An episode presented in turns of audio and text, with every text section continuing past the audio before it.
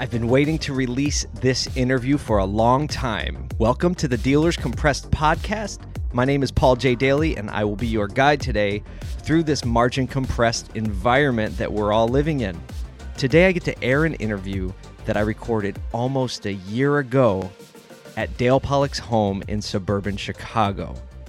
So I know it's terrible, terrible, terrible practice to record content and then release it a year later. Actually, almost a year to the date. This interview was originally recorded on May 15th of 2017. And initially we were going to do a podcast called the Reinvention Podcast, and we have a bunch of episodes recorded, and we probably will still release that and uh, have guests like Gary Vaynerchuk and Scott Stratten, Um, Glenn Pasch from PCG Consulting, Peter Leto from Google, Dr. Nicole Lipkin, and Dale Pollak is one of the guests. And I was going to Chicago to record the interview, and we were going to do it at the vAuto headquarters. And his assistant, Susan, she emailed me the day before and said, You know, Dale is not going to be coming into the office today. Would it be okay if we did the interview at his home? Yeah, that would be really okay. So I ended up going to Dale Pollak's home, and he was a, a gracious host. And we actually recorded two podcasts. One was an interview about just what makes Dale Dale and talked about his journey, you know, what what happened and how he reacted to his, the onset of the blindness and really how he began to navigate through life and make decisions and really come out victorious. And the second podcast that we did was Automotive Focus, and that's what you're about to hear. It's about 10 minutes long, and is Dale talking about the industry and margin compression and talking about what he wants his legacy to be in the automotive industry. I think that's my favorite part. You know, we all work in the industry and work hard to make a difference and introduce products and serve customers. But in the end, somebody's going to tell a story about our life, and that's our legacy. And so I asked Dale, what does he want his legacy in the automotive industry to be? So I hope you get something out of that answer. It's a great answer. So as we get into this interview, one of the interesting things is that when we recorded this episode, nobody knew about Like I See It. Like I See It was released uh, in October of 2017. So if this is in May of 2017, that means the book was being written at the time we recorded the interview, or at least conceptualized. They were probably working on it. And so you're going to hear a lot of the principles that Dale talks about in the book in this interview that is prior to the book release. So it's kind of neat to go back in time, use the time machine to hear what his mindset was. And you're going to hear just a lot of consistency. He talked about margin compression, the fact that it's not going to stop. Talked about the fact that dealers are curious like how am i going to make more money it's not about selling more cars it's actually about making more money you know so all the operational efficiency imperatives and the human capital uh, advice all of that stuff really just trickles down to the bottom line so i hope you enjoy this interview uh, it's me and Dale Pollak in his home in suburban Chicago in May of 2017. I think you're going to be impressed on how consistent it still is a year later. Dale is just a forward thinker, so he was thinking way out on the edge, and like I see it came out, but he had already been mulling over and processing that those ideas, those thoughts, and that content. So I hope you enjoy this interview. I'm here with Dale Pollak, and we're just going to spend a few minutes um, getting getting his take on uh, some current trends in the industry and basically uh, gain from his insight and wisdom and experience. So you understand dealers because you were a dealer. Not only was I dealer, I believe that I am a dealer even though I don't own a dealership, I can't help but think like a dealer. So I sort of pride myself as even being a dealer today just because it's every bit of who I am. So what what role do you currently play in the automotive industry? That's a fun question. That is a fun question. I suppose that uh, in a certain respect, I'm a teacher. I'm out there constantly prophesizing the wisdom of velocity management. I'm also a solutions creator, helping create new solutions for our dealers and to help them meet the needs of this very margin compression environment. With your insight and from the teacher's heart, what do you think the greatest challenge facing auto dealers today is? No question, it's the margin compression in the industry. The market's becoming ever more efficient. It's just a reality of the internet. That's what the internet does in every industry that it touches. When you distribute information and knowledge more equally between buyers and sellers, fewer mistakes are made, margins are compressed. And will it cease? Absolutely not. I mean, it's taken and reformed, and in some cases, even eliminated certain industries. And our industry is really also, you know, subject to that same phenomenon. So, our proper response to it is to have to become ever more efficient. If you could have a dealer just teed up, ready ready for you to walk in and and help them what is what is the question they're going to be looking for an answer to but not realize it well how do i make more money is what they're all trying to do i mean they all want to sell more cars but at the end of the day they want to make more money and today i think that making more money uh, has less to do with selling more cars and has more to do with more operational efficiency. Mm-hmm. And when dealers think about operational efficiency, they naturally think about their expenses which for sure is part of that, but certainly not all of it.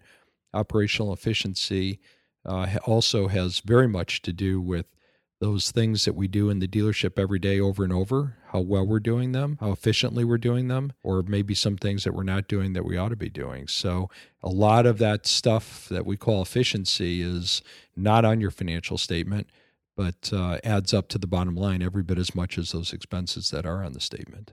What is the usual like I'll call it the low hanging fruit. So some of the, some of the listeners are probably vAuto customers. Some of them aren't vAuto customers.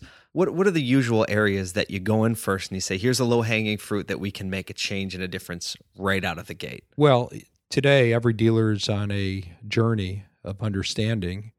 Uh, they will all eventually arrive at the enlightened understanding that they have to price vehicles rationally mm-hmm. in order to see enough shoppers to sell enough cars to make it worthwhile. And when they do arrive at that enlightened destination, they cannot avoid the conclusion that they can't negotiate or negotiate as much. Mm. So dealerships definitely need to begin to measure and manage the amount of discount that's going on in the sales process. Another really big area of inefficiency in most every dealership is in the reconditioning process. Mm-hmm. Uh, we could spend a whole lot of time talking about where those inefficiencies are, but they are in multiple areas, including the time that it takes to recondition a vehicle. And another area that I particularly find very uh, obvious is their inaccurate estimates of reconditioning amounts. Mm. So, for dealers to start to appreciate or at least address those situations, knowing that there's there's some efficiency to be gained just by looking at those areas in general, a great deal of efficiency to be gained. What do you see as the big the next push as toward efficiency?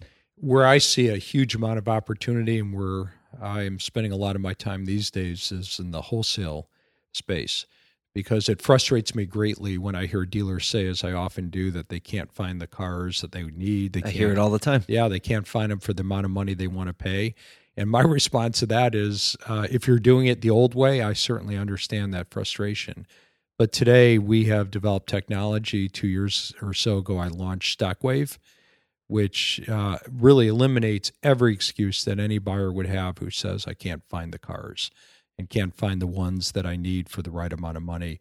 Technology can do that today, but it definitely requires a buyer to uh, let loose of their personal need to uh, make those decisions without data, put their ego aside to a certain extent, and learn to use uh, technology although it's pretty darn easy to do. So, what do you think about? I, I heard a lot at NADA this year about this is going to be the year that digital retailing um, finally clicks into place. What do you think about that? Well, that's another initiative that I'm spending a great deal of time on.